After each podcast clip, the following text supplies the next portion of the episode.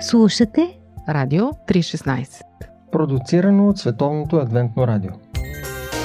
Библейски. Нюсвит Здравейте, приятели! В Библейски Нюсвит отново сме на територията на притчата за блудния син с тримата главни герои, бащата и неговите синове. Всъщност тази история, колкото е древна, толкова е и модерна, в нея има толкова много пластове, толкова много семейна драма, тъга, радост. Тя носи и цял светоглед, като ни кани да станем героите в нея, да си дадем сметка кои сме ние, кой е Бог, а също какво е благодат, какво е празник, какво е завръщане. Ние сме получили наследството от бащата, т.е. от Бога. Всеки един от нас има време, а, има себе си, със своите дарби, със своите възможности, с а, своя кръг от хора, със своите близки. И ние всички сме получили това наследство от бащата. Какво искаме да правим с него? Да живеем в емиграция и безкрайен празник, казано метафорично, или да си угаждаме сяретата от стадото на татко с приятели. Всъщност носим и двете тенденции в себе си. И на блудния син, и на брат му, който се мисли за праведени, както ги така нарекохме за по-простичко тенденцията на блудника и тенденцията на праведника. Въпросът е как да живеем с радост и как да се впишем в семейството, без да нараним никого, нито себе си, нито брат си, нито татко. Който живее а, сам, или по-скоро ако не сте отшелник, защото дори и сам да живеете, много добре знаете, че състраданието се проявява сякаш най-трудно с най-близките хора. Слава Богу, че бащата има такова голямо сърце и ето, че не само блудника му къса нервите, това ли заслужава човека, но и праведника не остава по-назад. Миналия път прекъснахме една голяма караница по средата. Сякаш лично оскърбен от посрещането на брат си, Праведника вдига скандал на връх празника и вади кирливите ризи на семейството. Разбира се, за всичко е виновен мекушавият баща. Аз толкова години ти работя като роб и за мене и едно яре не си дал да се повеселя с приятели, а когато си дойде този твой син, който изяда имотите и блудниците, за него закла угоеното теле страхотна публична обида от името на добрия син. Болезнено е повече от хлапашките бунтове на лошото момче. Толкова е абсурдно да крещи и да иска сметка за бюджета на ентертеймента пред гостите, че те се стъписват и внезапно разговорите и смеховете замръзват. Ето, сега може би е момента бащата да застане твърдо. Или просто а, може да се прави на разсеян, да игнорира нахалника и да дава вид, че всичко е наред. Все пак достатъчно е скандализирал селото с онзи драматичен спринт а, за посрещането на блудника и този екстравагантен купон, който започва, за да продължава да се излага пред хората и да търпи оскърбления от гневното синче. Хайде, момчета, махва с ръка на музикантите, оркестърът се раздава и веселбата продължава. Но не, Всъщност какво прави той? Бащата дава знак музиката и танците да спрат. Нарежда на слугите да изчакат преди да оттрупат масата с апетитните блюда. Чакайте, ще изляза и ще поговоря с него. И ние чувстваме, че тук е нужна още по-голяма любов от тази, с която бащата приема сина, пропилял наследството, защото оскърблението сега е съвсем прясно и цялото село гледа. За втори път този ден бащата напуска дома си, като излиза на двора да моли сърдития батко да влезе на партито. Богословите откриват тук една втора малка камея – на въплъщението. И баща му рече, сине, ти си винаги с мене и всичко мое е твое. Нека да си спомним думите на юристите. Имодът принадлежи вече на големия син, но поведението му показва, че той е ужасен да не изгуби това, на което има право по закон. Затова баща му го уверява, че нищо не се е променило, то си е негово това наследство, той е собственикът и е нелепо да съжалва от робство при положение, че притежава всичко. И явно сам се е вкарал в тази схема и не случайно казва, че работохоликът е само един богат роб. Но трябваше да се развеселим и да се зарадваме, продължава да се аргументира бащата, защото този твой брат беше мъртъв и оживя, беше изгубен и се намери. И ние имаме усещането, че празникът е неудържим. И всъщност какво може да го спре? На гръцки беше изгубен и се намери, подчертава бащиното действие в това намиране и възстановяване на мира. Синът ми беше изгубен и аз го намерих. И ти си мъртъв и аз искам да ти върна живота. Изгубен си и аз излизам, за да те търся. Аз съм този, който ви възстановява, се опитва да каже бащата. Той все още се надява да привлече и големия син на празника чрез любовта си. Очевидно е, Бог не е патриархът от Ориента, както си го представяме. Той умолява за радост, да те моля да се зарадваш. Наистина, приятели, каква повреда трябва да носим, за да стигнем до тук? Останете с нас, ще продължим след малко с робството на богатия и лична апликация. По пантофи. Предаване за семейството на Радио 316. Здравейте отново с Радио 316 и Библейски Нюсфит. Говорим си за притчата, скъпи приятели, за блудния син и се разпознаваме и в единия а, син, и в брат му. И всъщност стигнахме до там, как Бог моли своето голямо момче да влезе на празника и казва, че е прилично да се зарадват, защото брат му е бил мъртъв и оживял, бил е изгубен и се намери.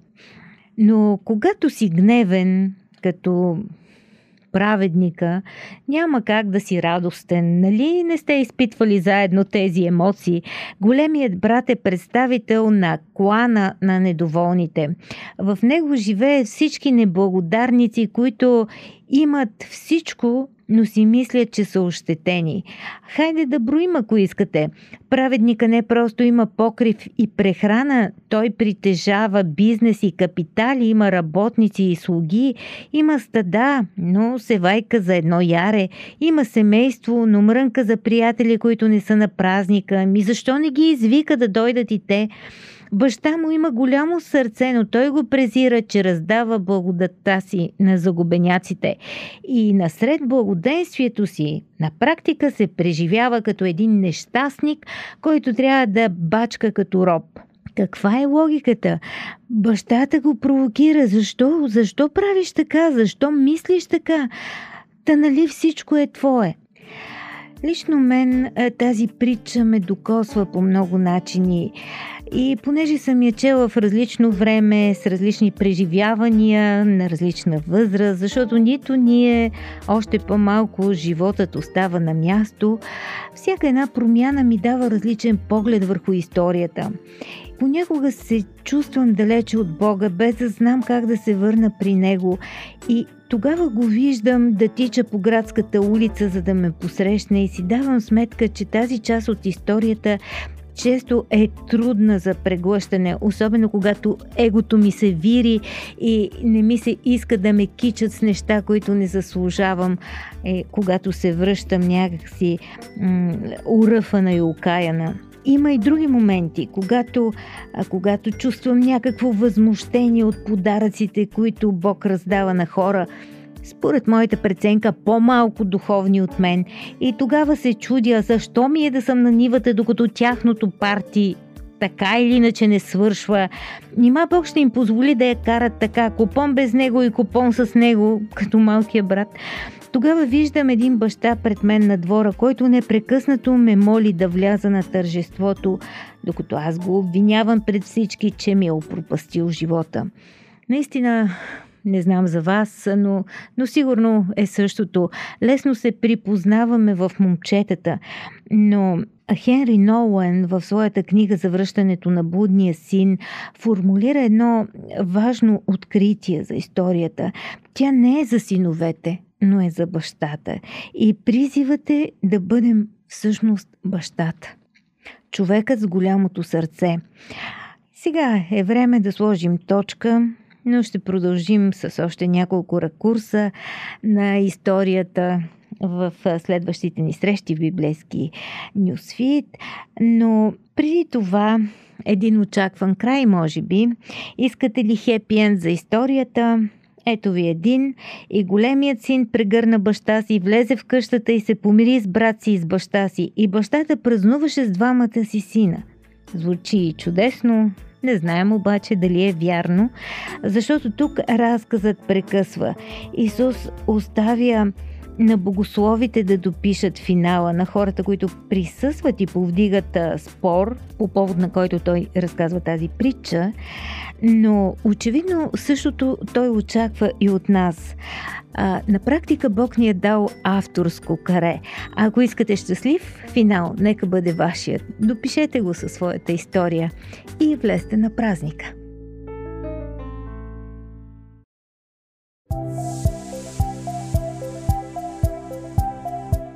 Слушате Радио 316. Продуцирано от Световното адвентно радио. сайт 3-16.bg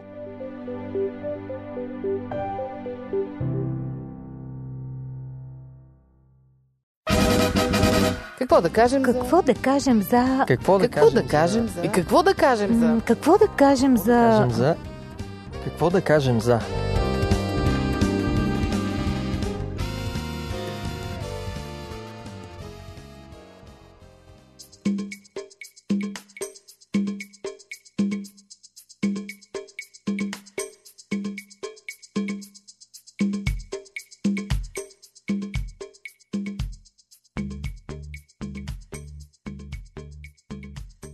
Здравейте, скъпи приятели!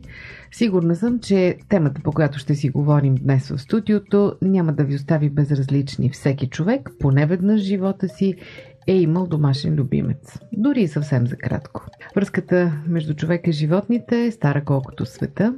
В шестия ден първо са създадени животните и след това човекът. И първата задача на човека, още преди да се ожени, е да даде име на всички животни. От тогава човек и животни живеят в една сложна връзка, не могат един без друг. Основно животните са били източник на храна, източник на физическа сила. Не знам в кой момент от историята човекът е започнал да ги отглежда просто за радост, единствено за удоволствие. Понятието домашен любимец се е появило някъде, ако не се лъжа, през 19 век, но въпреки това съдържанието му е много старо, много по-старо. Днес дори отглеждането на домашни любимци е обект на държавните закони, в някои страни се стигат до смешни крайности, любимците са тема на новините, на най-различни филми, на благотворителни кампании и така нататък. Затова днес в студиото ще видим какво можем да кажем за домашните любимци и нашата връзка с тях. За това ще си говорим с Ради и с Борис. Аз съм Мира и така, имали ли сте куче, котка, папагал, хамстер или нещо подобно? При мен е на два етапа. Първо, като бях много малка, растях волно, много често при бабите си и там имаше животни, имаше естествена среда, занимавах се с мравките също, други боболечки, връбчета и така нататък. Ти си почнал от по-малките домашни любимци. Да, от много малките обитатели, а след това растях много стерилно, защото майка не приемаше в дома да има Животни. животно. И, аз обичах животни, но бях станала дива към животните. И ако някое куче или домашно коте ме докосне, отивах да се мия, да чиста мястото. Въобще имах едни такива моменти, докато не започнах да присвоявам чужди животни, домашни като свои. И оттам натам разбрах, че това е любов за винаги. Смравка на каишка. Ти има ли си животно? Лично не. Като малък отрасъл съм в къща, там имаше котки, да, но не са ми били моите домашни любимци. Нали. Обичаш ли или не обичаш? Да ти се мотаят в краката разни четири ноги. Не мога да кажа, че не обичам, но при мен не виреят нито растения, нито животни. Много е Какво ли излъчваш, не знам. радиация. Наистина родителите, защото Ради тук каза майка и как не е давала, се делят на две големи групи. Едните казват, задължително детето трябва да расте с животно в къщи и още преди да се е родило, те купуват някакво там куче, котка и така нататък. Други казват, в никакъв случай това е опасно, носи болести. Може би това остава отпечатък. Ние самите какво отношение ще имаме към животните един ден. При теб как беше? Ао, аз като малка бях от тия, които растяха в стерилна атмосфера. А, изобщо котка, куче вкъщи не, но бях в гимназията, когато си извоювах да имаме котка на двора. И котката се казваше Черненко. Спомням си, че бях, Оригинално. бяхме кръстили на този, който ръководеше Съветския съюз след Брежнев. Не мога да ти кажа защо, може би, защото беше черна котката, някаква такава асоциация. И Черненко си умря от старост в нашата къща, може би 14-15 годишна. А, женска беше, обаче се казваше Черненко. Да? По-късно, вече след като се омъжих, в къщи винаги, на село винаги има кучета, котки и така нататък, но и аз останало ми е това вътре вкъщи, животно не пускам. Да, обаче когато стане тази любов и влюбване, защото аз бях много тежък случай, просто от допир започвах някаква чистка по себе си, но когато а, кучето на мои приятели се влюби в мен и спечели то самото любовта ми, след това нямах никакъв проблем, макар че ми намирисваше. Сега си имам куче, което сега да съм влюбена, не съм влюбена, обаче толкова силно съм привързана към него, че то като страда и аз страдам. Кучето го заболя око, нещо беше му се възпалило. Аз по нощите хукнах по аптеките да му търся капки. Може би вече е ненормално. Според вас къде са крайностите? Къде е границата в нормалното отношение към животните? Може би момента, в който се грижиш повече за домашния си любимец, отколкото за децата си, явно си прекрачил нещо. Ми, защото на нас е малко непонятно тук в България. Примерно сега в Канада има закон, според който нямаш право да оставяш котката си повече от 8 часа сама вкъщи. Кучето нямаш право да го оставиш да спи в кучешка колиба. То трябва да спи вътре в къщата. И ако го оставиш вънка да спи в колиба, подлежиш на санкции, на глоби и така нататък. Не знам. В рамките на какви градуси? Температурни Е, разлики? сега. Е, канадски градуси. Може би там е много студено и кучето би могло Еми, да те да знам, но си има породи кучета, които нямат никакъв проблем. Аляските кучета къде живеят? Да не живеят вътре в къщите.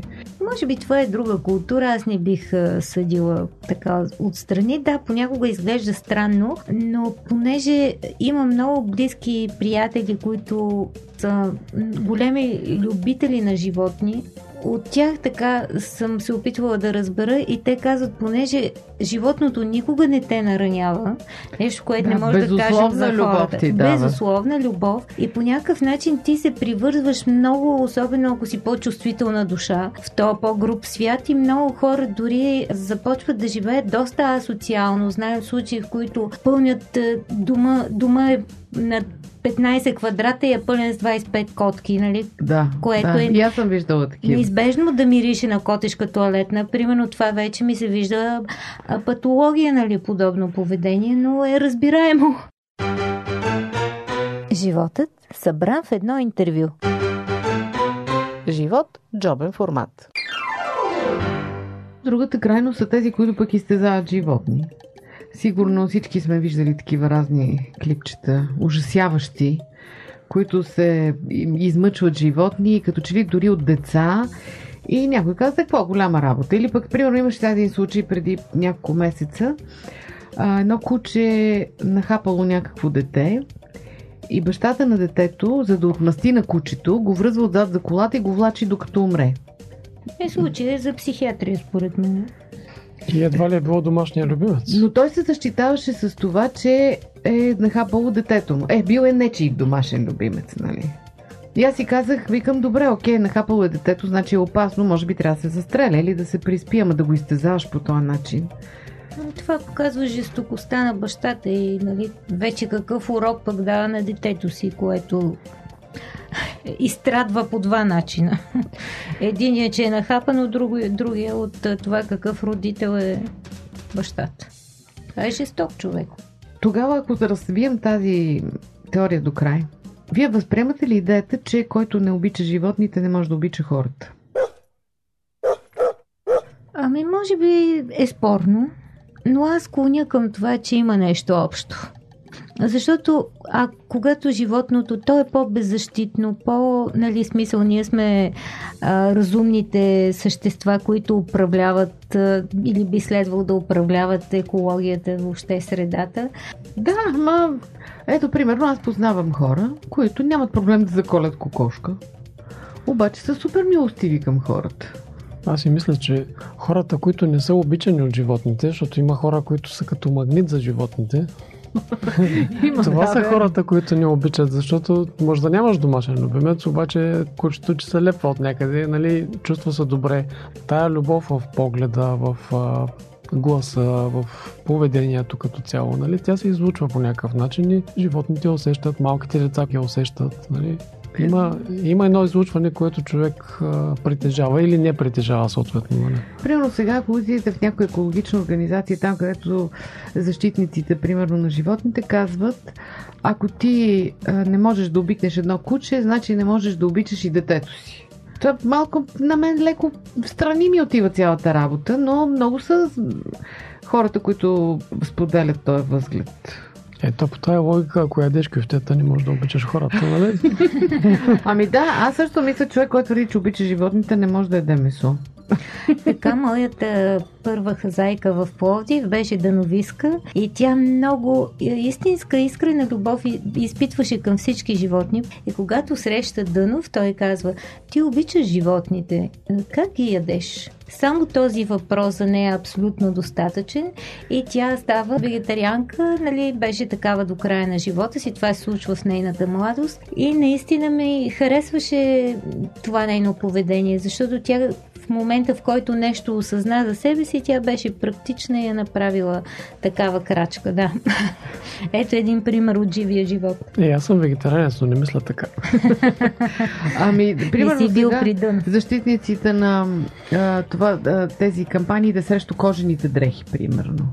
Да, аз примерно една моя приятелка ме кара да се чувствам много виновна, че обичам кожени обувки от естествена кожа, защото така го надрали животното, така живо и го драли за перцата му да фърчат и нали всичко това е ужасно, но все пак трябва да теглим някъде чертата. Ама ако имаш домашен любимец алигатор, друго ще кажеш. Със сигурност. Може би ще си първият човек с алигатор домашен любимец в света. В Пловдив. Аз познавам хора, които си имат имат змия за домашен любимец. Питон, което е потрясаващо, но има. Знам за прасета, черни малки прасенца, които смятат, че са подходящи за това нещо. По пантофи. Предаване за семейството на Радио 316. Като че ли се превръща в лакмус отношението към животните за нашия морал. Ето това е нещото, което мен лично ме спъва може би е прекалено, може би е малко изхвърляне подобно нещо, защото, както ти каза, много зависи в какъв дом си възпитан. Аз, ако живота ни ми се беше преплел с други хора, котко и куче любители, нямаше да разбера, че толкова много изпитвам щастие да общувам с животно, какво безгрижие ми носи. Това са ми едни от най-щастливите моменти на живота, даже някой път си казвам, като се връщам назад, най- най-безгрижно личното време. С кучето. С кучето.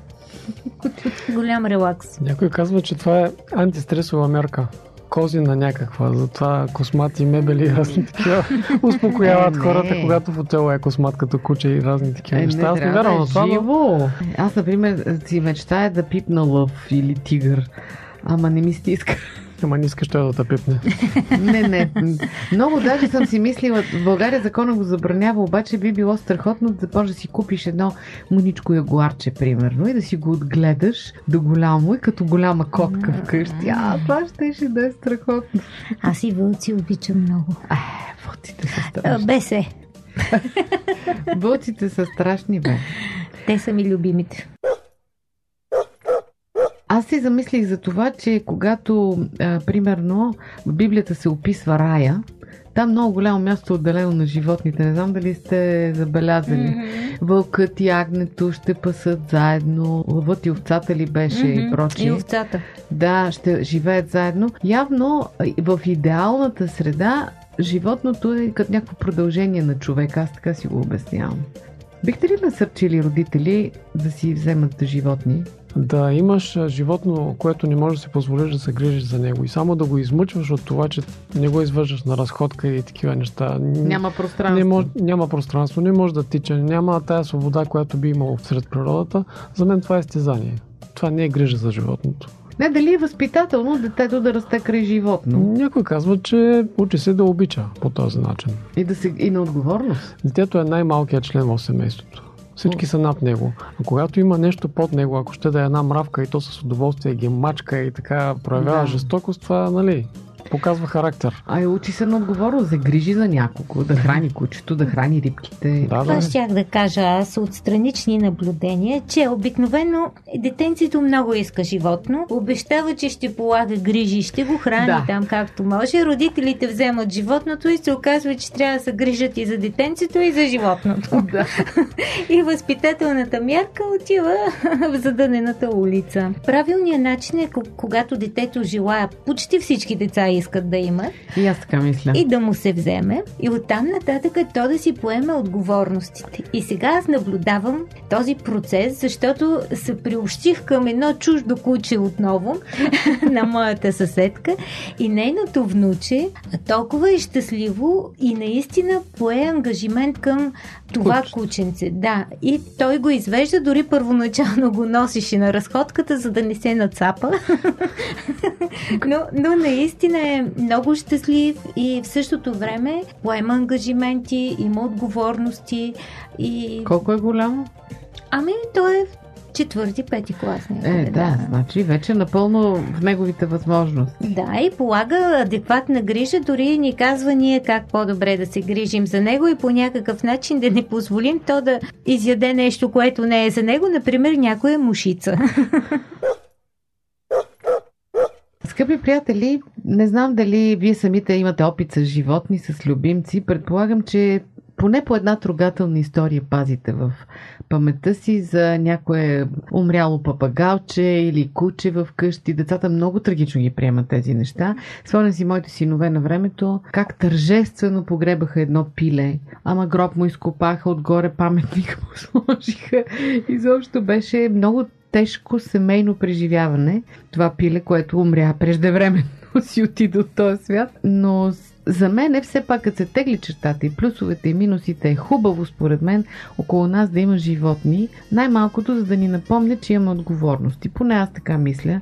И аз бих посъветвала семейства, които имат възможност да го направят, да го направят, да не поставят като единствен аргумент срещу хигиената. А, не, много цапа, не искам да се занимавам. Така че, скъпи приятели, ако искате Проявете добра воля и дори може би си вземете и си осиновете някое животинче от приют. То ще ви покаже такава любов, каквато нито едно човешко същество понякога не може да ни покаже.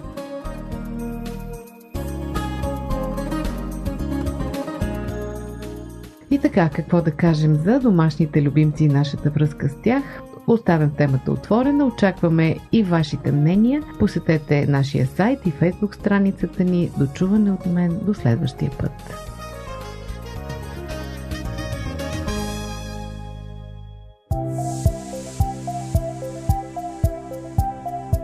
Радио 316 Продуцирано от Световното адвентно радио Сайт 3-16.bg